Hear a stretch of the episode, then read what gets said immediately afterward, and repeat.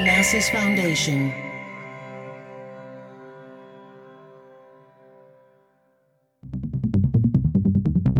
Dublab.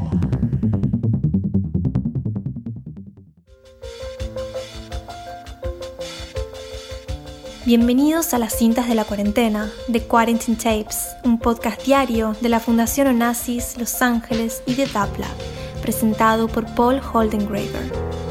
La serie que da testimonio de los cambios de paradigmas en la era del distanciamiento social.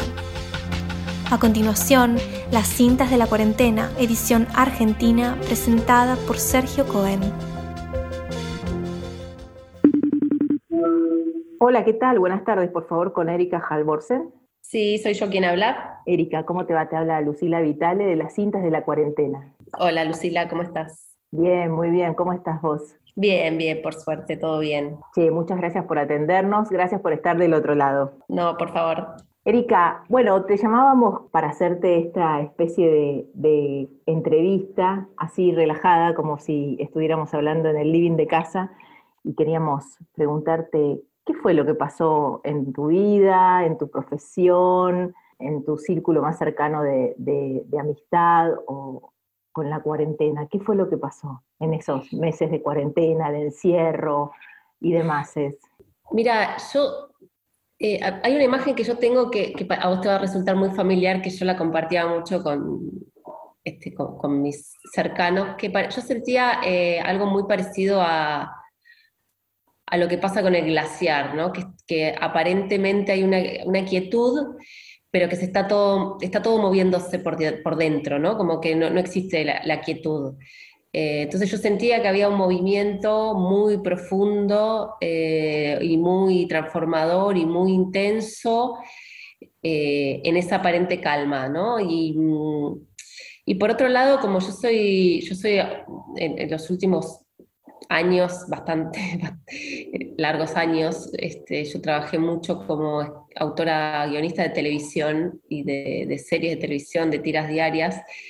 Entonces yo tenía una disciplina muy, o sea, yo siempre trabajé en mi casa, entonces eh, me pasaba con colegas eh, también guionistas que sentíamos que nos, que, nos habíamos preparado toda la vida para, para esta maratón, ¿no? Entonces la verdad es que había algo de eso que era bastante cómodo, cálido, familiar, no, no fue un...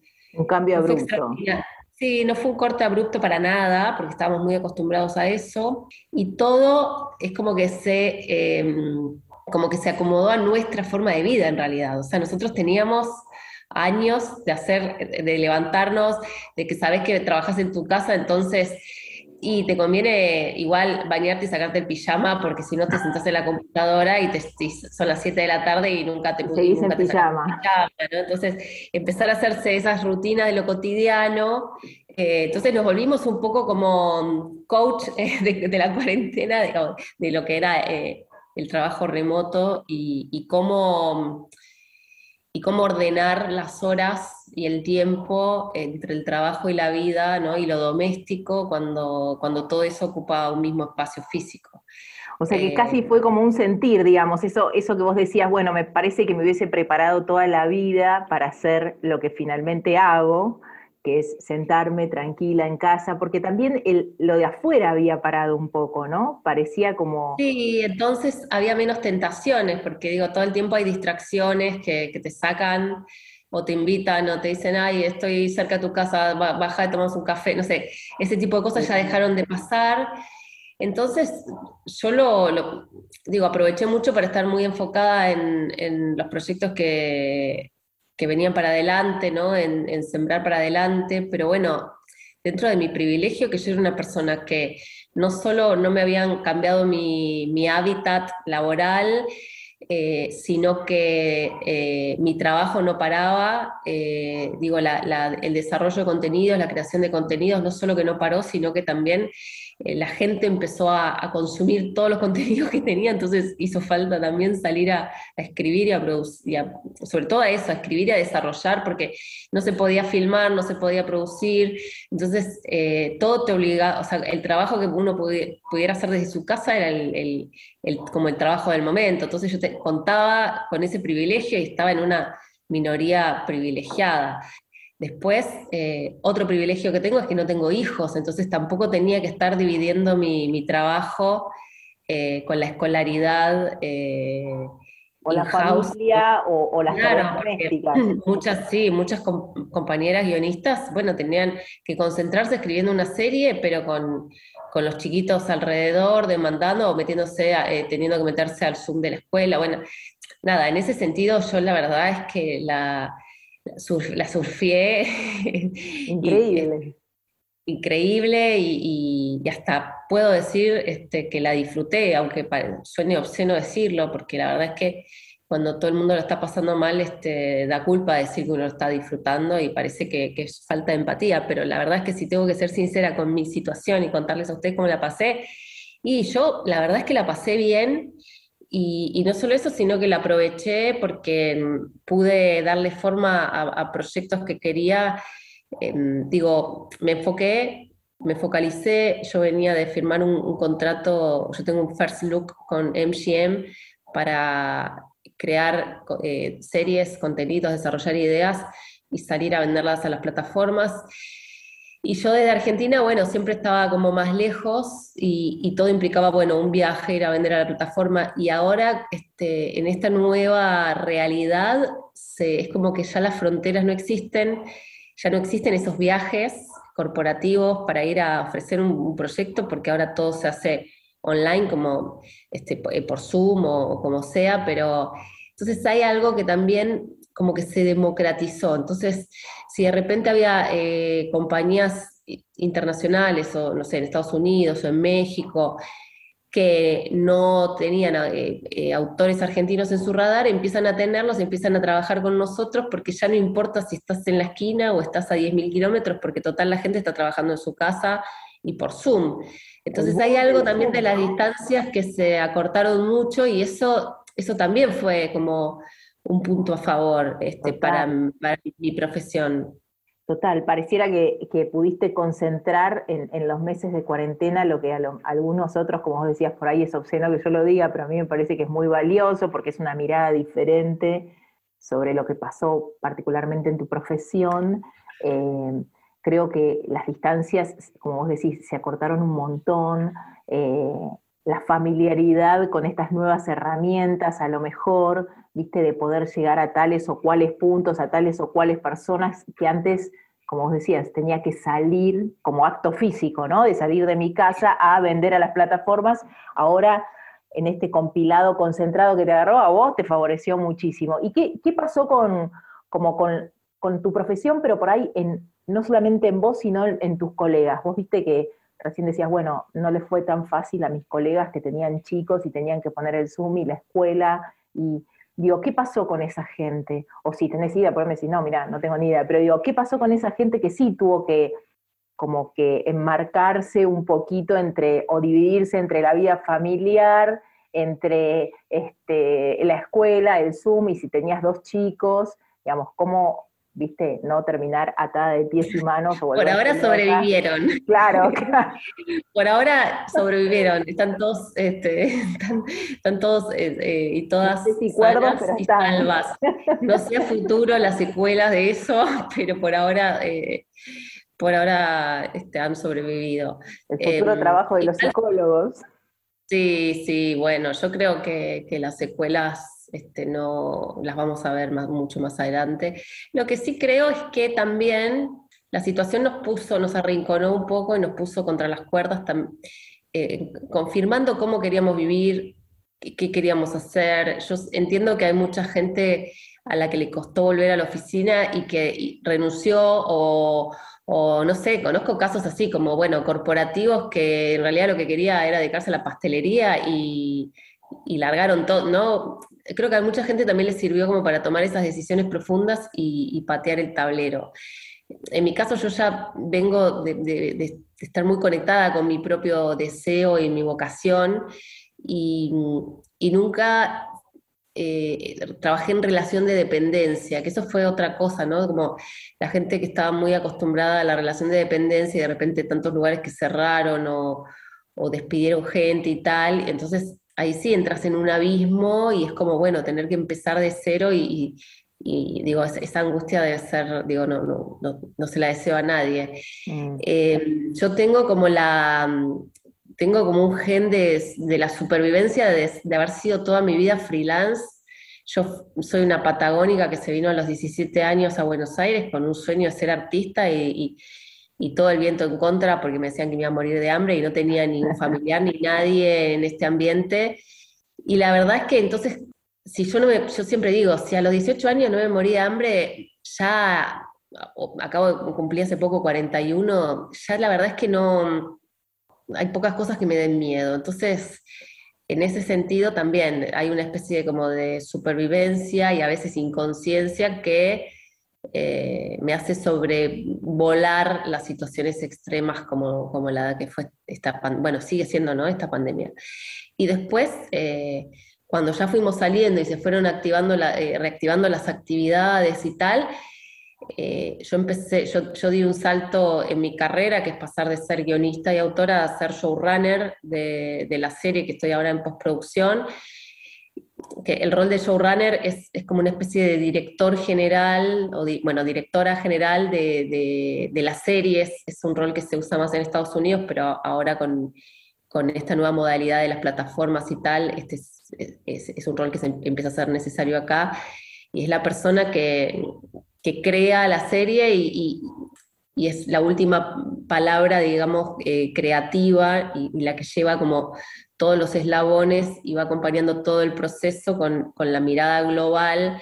Eh, no sé, yo tuve tres directores diferentes, tres directores de fotografía y es la persona que cuida que el ADN de la serie eh, se mantenga y tenga una coherencia eh, a lo largo de todo el proceso. Escúchame, em, sos como la pionera en esta nueva actividad llamada showrunner, ¿no? Digamos, yo nunca había escuchado el término, este, lo escucho por primera vez con vos y es como una multiplicidad de acciones dentro de un mismo, una misma profesión, ¿no? Porque vos decías, bueno, yo soy guionista y soy escritora y de repente bueno, cae en mitad de toda este, este, esta locura de la pandemia, esta nueva actividad que por lo menos para Argentina creo que es como bastante novedosa. Eh, sí, ahora, digo, ahora todas las series que se están filmando este, tienen, tienen alguna, una showrunner o un showrunner eh, a, la cabeza porque es, es, la, lo que, es la persona que lleva el proyecto, eh, digamos, es la, dirección artística del proyecto, que tiene, es una mezcla entre la dirección y la producción, entonces tenés que manejar este, datos y un poco todas las áreas. Hace poco leí un showrunner que decía, bueno, es, un rol que necesita usar los dos hemisferios del cerebro, ¿no? Porque hay una parte más, más práctica, como este, administrativa, si querés, pero es básicamente creativa y artística. Lo que pasa es que son roles que se han usado, pero no tenían ese nombre, porque yo, yo pienso como, bueno, si pienso en Argentina, Sebastián Ortega o Cris Morena, ¿no? Este, fueron a su manera showrunners, ¿no? Como crear esos universos, ponerle una impronta, poner una lógica, una estética y llevar el relato hacia adelante, aunque ellos este, no, vengan, no sean guionistas.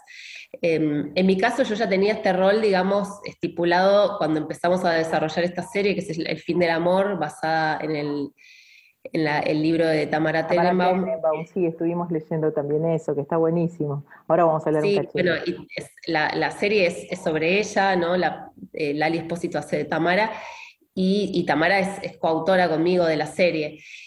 Entonces, yo ya tenía este rol, eh, digamos, este, ya sabíamos que íbamos a, filmar en la Argentina, que estábamos desarrollando esa serie antes de la pandemia, pero ¿qué me pasa? O sea, yo salgo de la cuarentena con este rol y, me toca este, entrar en una preproducción en una pandemia, entonces fue como un obstáculo más porque tenías que pensar que en, todo el presupuesto que se te iba en protocolos COVID, en todas las limitaciones que tenías por el COVID, en que cada escena de, beso o de sexo o, de mucha gente en una fiesta eh, tenías que tomar un montón de recaudos, en un momento estaba prohibido usar eh, máquinas de humo en el set, que uno, uno piensa, ay, pero ¿cuántas veces necesitas máquina de humo en, una escena? Y la verdad es que es mucha más de lo que uno imagina, porque los, los DF, los directores de fotografía, para que la luz se imprima y para generar una temperatura y una textura en la escena, necesitan impregnar el espacio eh, con, un, con un humo que,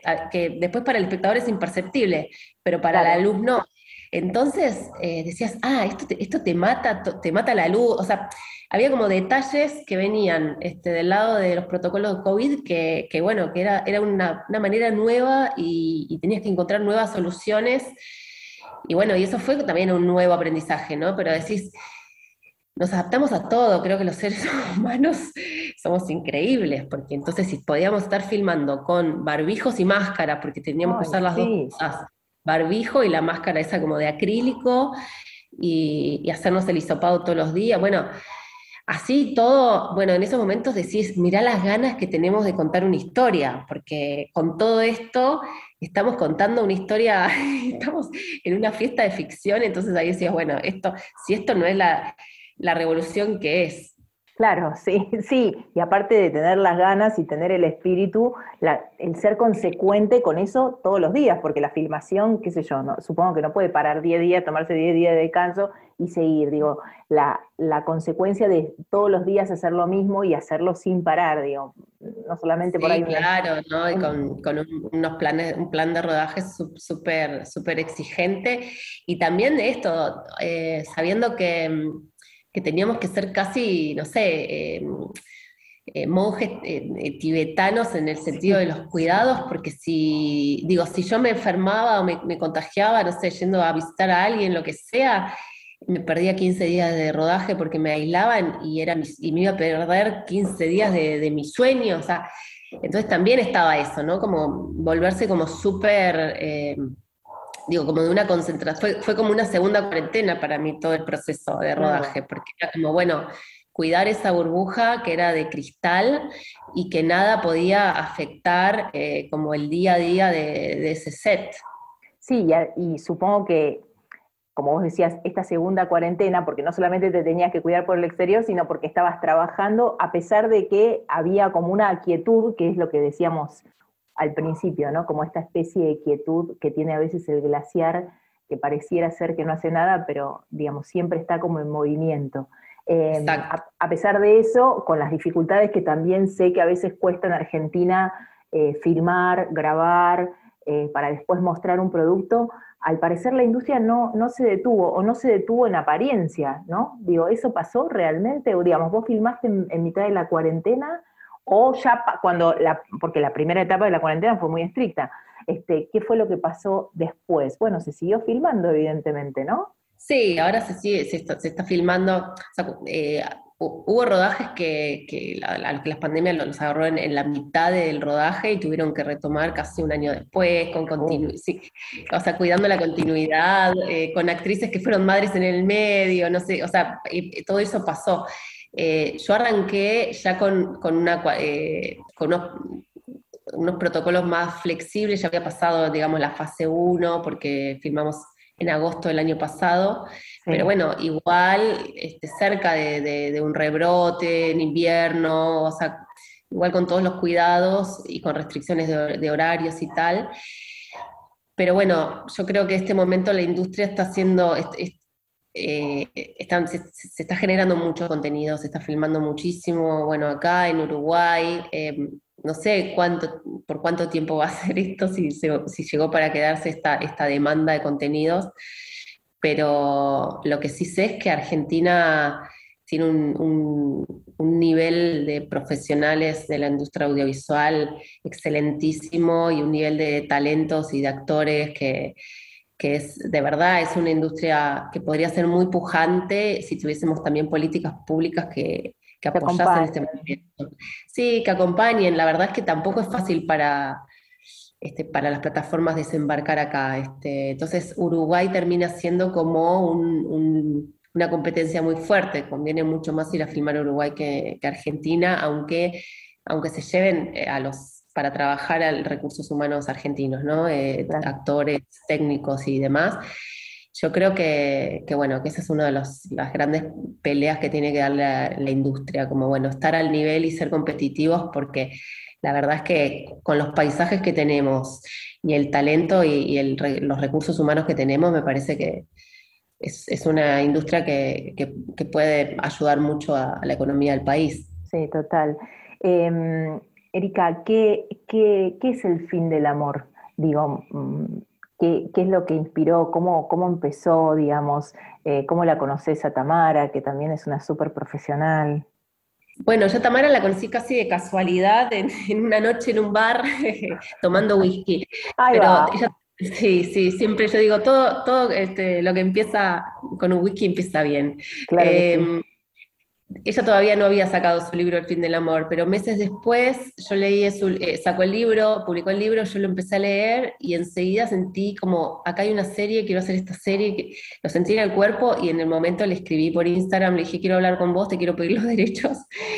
Eh, era un domingo y me dice, ay, que, ay, sí, me divierte. le digo, no, no, de verdad te digo, mañana te voy a mandar un, un mail con mi abogado para pedirte los derechos formalmente. Bueno, y así empezamos. Después eh, yo ya venía este, con varios proyectos en, televisión que habían surgido de ideas mías, como Pequeña Victoria, eh, bueno, y otros, y, entonces recibí una propuesta de MGM para que me querían acompañar en mi próximo proyecto. Y dije, bueno, este es mi próximo proyecto. yo había llamado a Lali también, después de firmar con Tamara, eh, la llamé a Lali, con quien trabajé otras veces, y entonces tenemos una relación de hace muchos años. Entonces le mandé un audio, le dije, te voy a mandar un audio larguísimo, escúchalo cuando puedas. y le conté un poco el proyecto y Lali me dijo, sí, yo estoy, hagámoslo. Siempre mi, o sea, yo quería contar la historia de Tamara, pero también quería que este proyecto sea nuestro, ¿no? Sea como, bueno, esta vez quiero, quiero estar yo en todo el proceso y no lo, no lo quiero, no, no quiero ceder mi, o sea, quiero cuidarlo, quiero que sea mío, eh, salgo a buscar financiamiento, no sé, pido un subsidio, así fue como mi, primer, este, como movimiento. Idea, digamos. Sí, sí, fue algo como, como un impulso. Cuando apareció MGM, este, me dijeron, bueno, eh, con vos como showrunner, eh, vamos a, salgamos a venderlo a las plataformas. Y así fuimos a Amazon, que yo sentí que era el lugar ideal. Yo estaba buscando el lugar donde me garantizaran la libertad que yo no había tenido en, la televisión abierta. Eh, y sentí que Amazon era el lugar donde yo iba a poder ser más libre, ¿no? Entonces estaba buscando ese lugar. Bueno, nosotros para contar esta historia necesitamos libertad, porque es una historia que habla de la libertad. Tamara Tenenbaum es una de las, yo creo que de las este, pensadoras este, contemporáneas, jóvenes, de 30, cortos, este, más brillantes de la Argentina, ¿no? Y, muy lúcida, ¿no? es muy lúcida.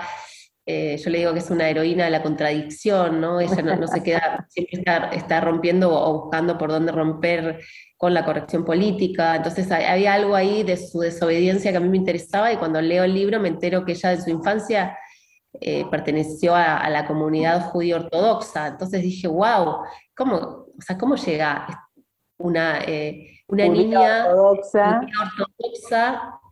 eh, a ser esta mujer, esta filósofa, esta pensadora que soy? Entonces yo quería contar ese arco, ¿no? Un poco también de dónde viene Tamara.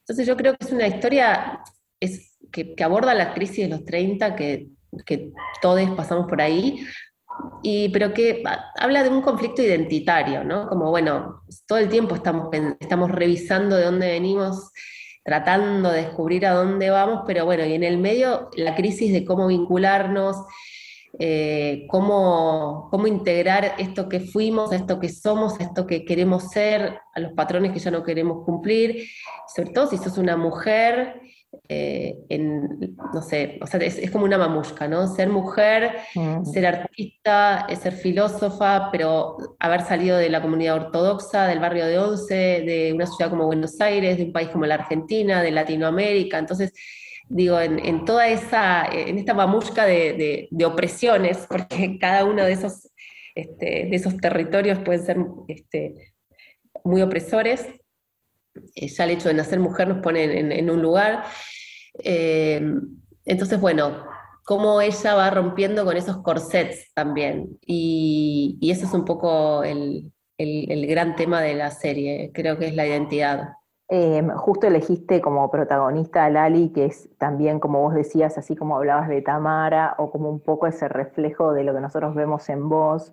Este, Lali es una chica muy joven, donde también un poco ha roto esos estereotipos, en como vos decías, bueno, ya nacer mujer es un condicionamiento y, tiene ciertas características en diferentes partes del mundo, supongo, pero nosotros como mujeres en la Argentina hace un tiempo que venimos como reivindicando un montón de derechos, exigiendo algunos otros, y, digo, justo vos estás en una edad casi perfecta, digamos, porque no sos una niña ni sos una persona adulta, y te estás rodeando como de otras gentes que también están como en ese lugar en ese camino en donde se abre también un camino donde hay una mirada por ahí muy joven como es Lali, con una mina más experimentada como sos vos, ¿no? Digo, me parece que esa unión también está buenísima y, que cuente eh, el fin del amor, eh, esto que vos decías, ¿no? De las mamushkas, una dentro de la otra, es, eh, no sé, a mí me suena como delicioso, casi te diría, ¿no? Como una cosa de que digo, uy, quiero verlo mañana, si fuera posible. Eh, Ay, ojalá, mira, ojalá les guste. La verdad es que cuando empezamos a tener las primeras reuniones y ya confirmábamos la, producción, además digo, tenemos a Amazon, tenemos a MGM y tenemos una productora que para mí era como un sueño porque es la productora número uno de la Argentina, es un, o sea, es de un nivel excelentísimo y que para mí era un sueño trabajar con ellos, que es KS. Entonces cuando estuve como en ese primer Zoom, porque estábamos en preproducción y era todo por Zoom, con, con todos esos ejecutivos ¿no? de esas tres mega empresas y tal, eh, uniéndose para contar esta historia, yo dije, bueno, que yo siento una enorme responsabilidad también, porque, eh, porque hay una parte de la industria que quiere que a nuestro proyecto le vaya mal, porque quiere que nosotras seamos, sigamos siendo de nicho. Porque si somos de nicho no le molestamos a nadie, nos vemos entre nosotras, ¿no? Es como, bueno, es como que hablamos entre nosotras, nos vemos entre nosotras y no somos un peligro, no generamos una amenaza, no incomodamos a nadie fuera no salimos al mundo, ¿no? Digo, entre nosotras no salimos al mundo. Y, y, eso se vuelve muy mezquino y muy miserable. Yo ya no, me interesa escuchar a gente que opina como yo, ¿no? Y, o sea, yo necesito, me parece que tenemos que replicar y amplificar nuestras voces y llevar nuestras voces, porque si no, lo que nos viene de vuelta es el eco de nuestra propia voz todo el tiempo. Entonces, yo dije que para mí era una responsabilidad porque yo necesito que, a esta serie le vaya bien, que a esta historia le vaya bien, por todas las que vienen atrás, porque si nosotros hacemos un fracaso, todas las otras mujeres que quieren ponerse un proyecto al hombro y salir a contar una historia, les van a decir, no, estas historias ya no garpan, fíjense lo que pasó con el fin del amor, ¿no? Entonces, tenemos una responsabilidad porque la verdad es que cada vez que nosotras salimos a hacer algo, tenemos también la presión de que nos tiene que ir bien, porque si no siempre se va a usar en contra de, todas las mujeres, de todo el colectivo. Porque cuando un hombre va y fracasa en un proyecto, no dicen, ay, todos los proyectos de hombre, no sé, un policial le va mal, no dicen, los policiales son un fracaso. A ese le fue mal. Pero a nosotras enseguida, ¿no? Todo lo que pueda ser usado en nuestra contra, eh, es, usado en nuestra contra. Entonces, para mí también es una enorme responsabilidad y por eso le, le estoy dedicando cada minuto de, mis días hace eh, más de dos años, voy, a cumplir este, tres años en este proyecto, desde que le pedí los derechos a Tamara, toda la escritura de, toda la, escritura de la serie, la preproducción, el rodaje, ahora estoy en postproducción, no sé, terminaré en julio, agosto y digo, ah, bueno, van a ser tres años justo. Eh, y después viene recién este, la salida a la luz de la serie y también ahí hay que sostenerla, defenderla, acompañarla y, cuidarla. Entonces, bueno, eh, es, mucha energía, pero que también sé que solo lo puedo hacer sabiendo que, no es un acto narcisista de que estoy haciendo mi serie, sino que también esta serie... Eh, tiene un montón de capas y, puede, abrir, y puede, abrir, camino a, un montón otras de, compañeras más, claro.